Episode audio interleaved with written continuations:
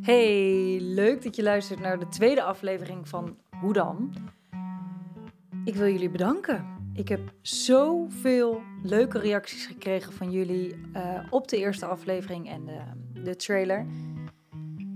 Superleuk. Ik was helemaal overdonderd. Ik vond het super spannend om natuurlijk uh, de eerste aflevering online te zetten. Maar uh, zoveel mensen hebben het geluisterd. Ook oude bekenden en uh, mensen die ik misschien al jaren niet gezien of gesproken heb. Maar echt van alle kanten kwamen reacties. Waarvoor dank. Want het is echt superleuk. En daardoor ook een enorme motivatieboost voor mij om uh, nu alweer de tweede aflevering op te nemen.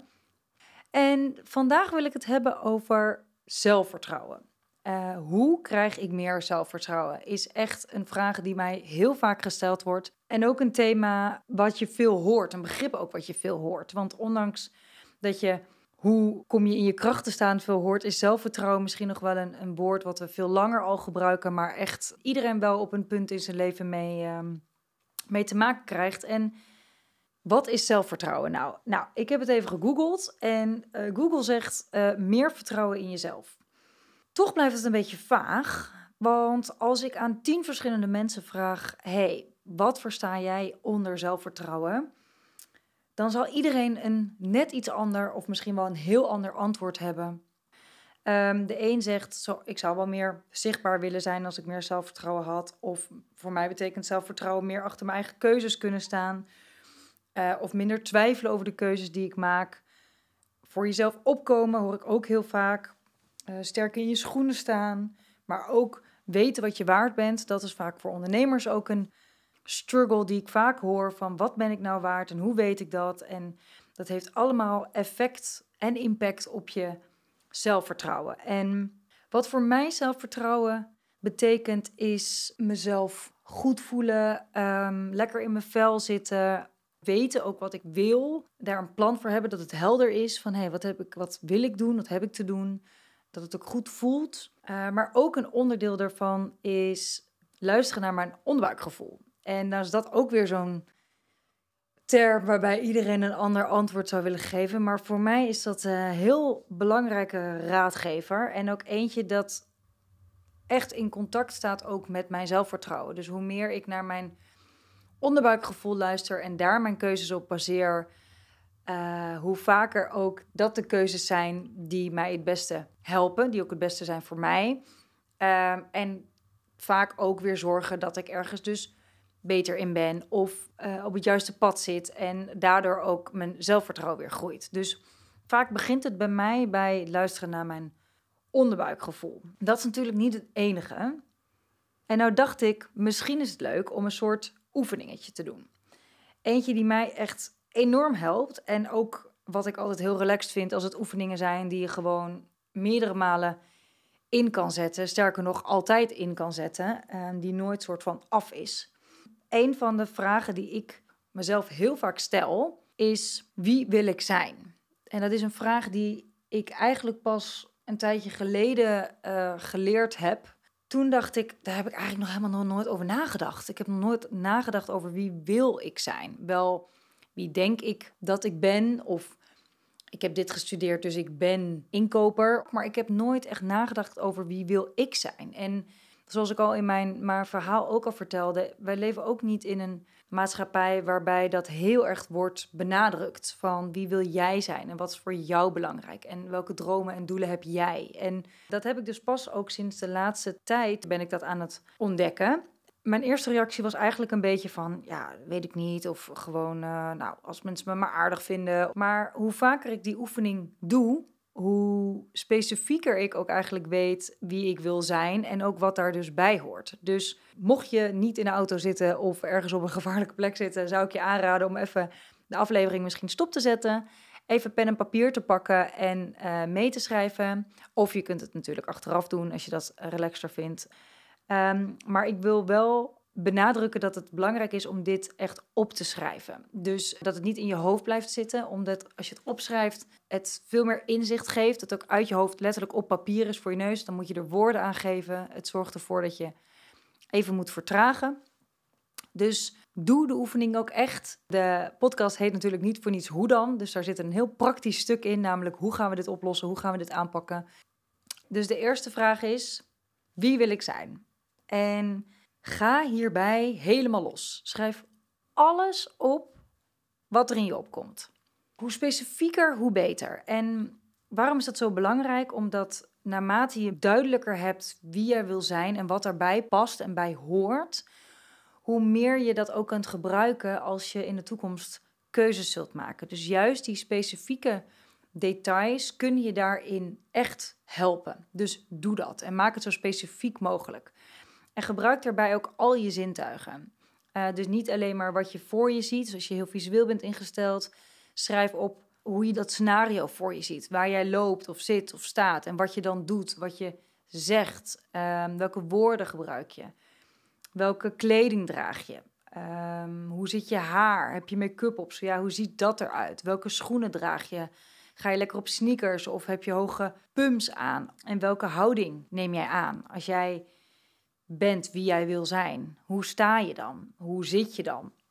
Welke energie draag je uit? Hoe loop jij over straat of door het kantoor of waar je dan ook maar bent? Um, hoe ruikt het?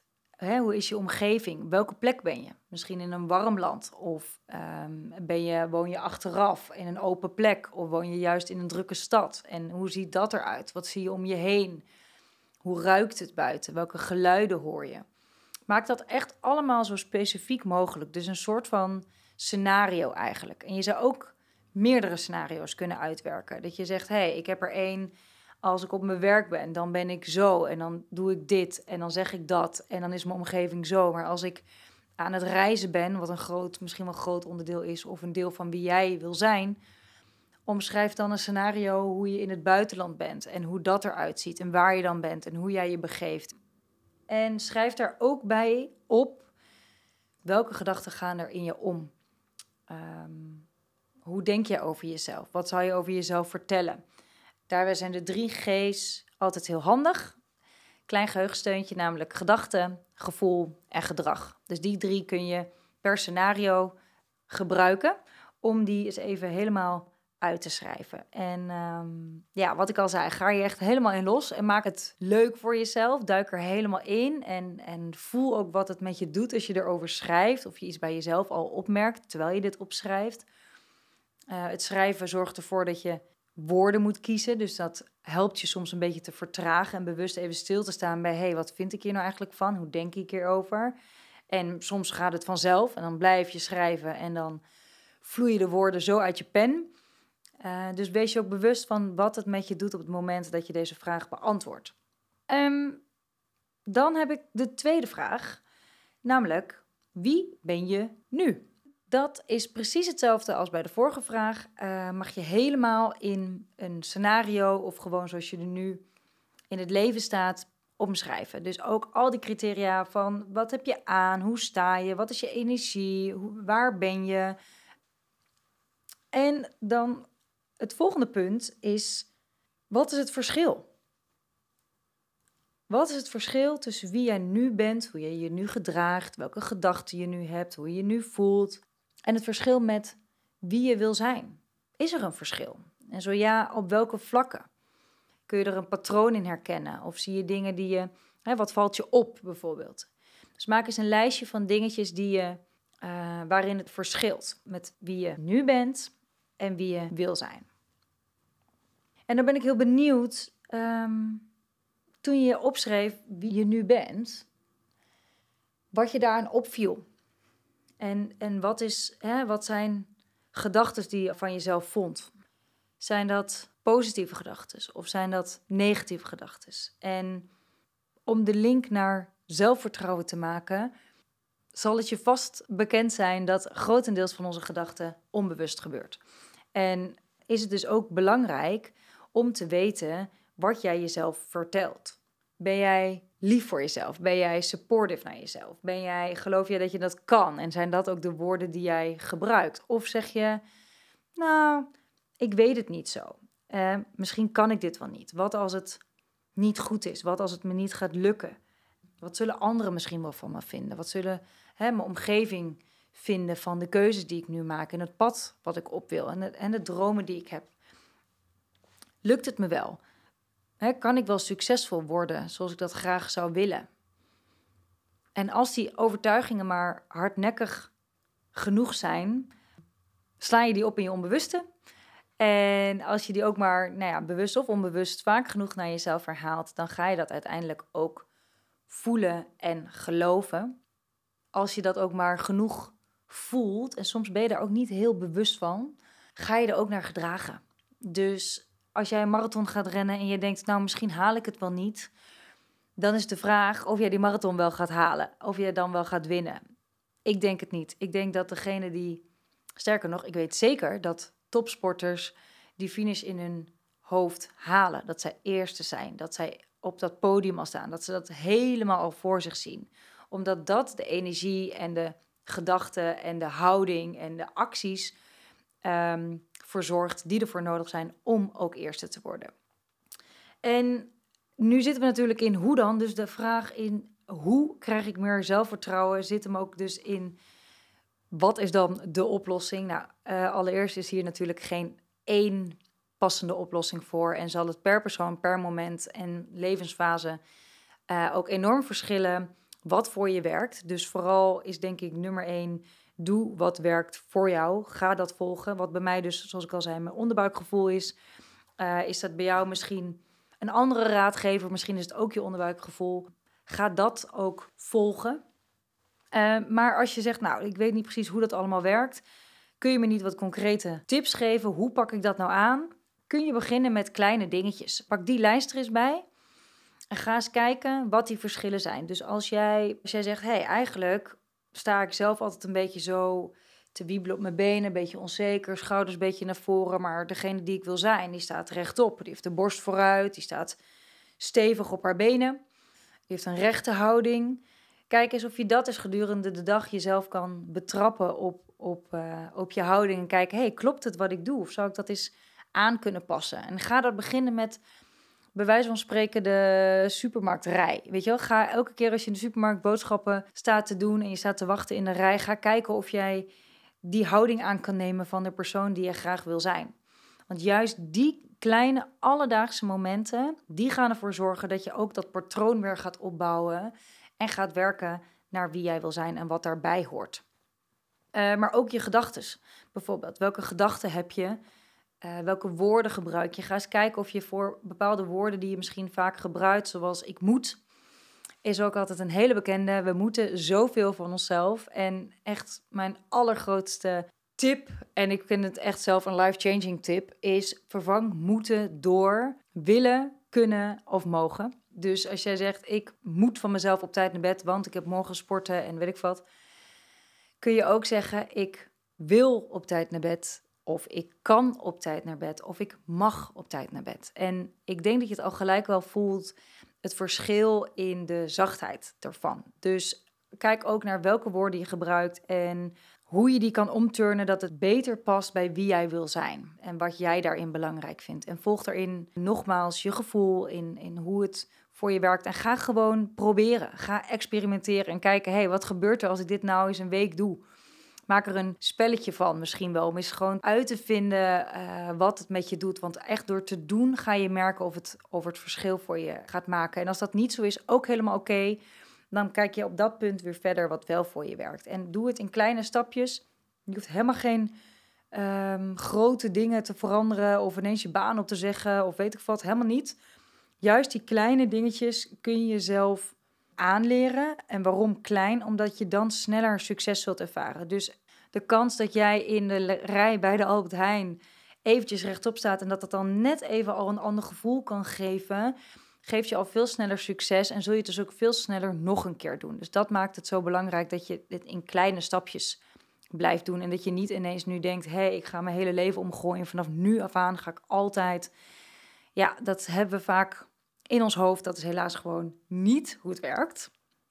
Dus doe het in kleine stapjes, pak dat lijstje erbij en ga dit oefenen. Maak er een spelletje van, heb er plezier in vooral. Ehm, geniet ook van die, dat verschil en die successen, want dat zorgt ervoor dat je het ook zal blijven doen en dat je, dat je er lol in krijgt en vooral ook behoudt, want dat is natuurlijk het allerbelangrijkste.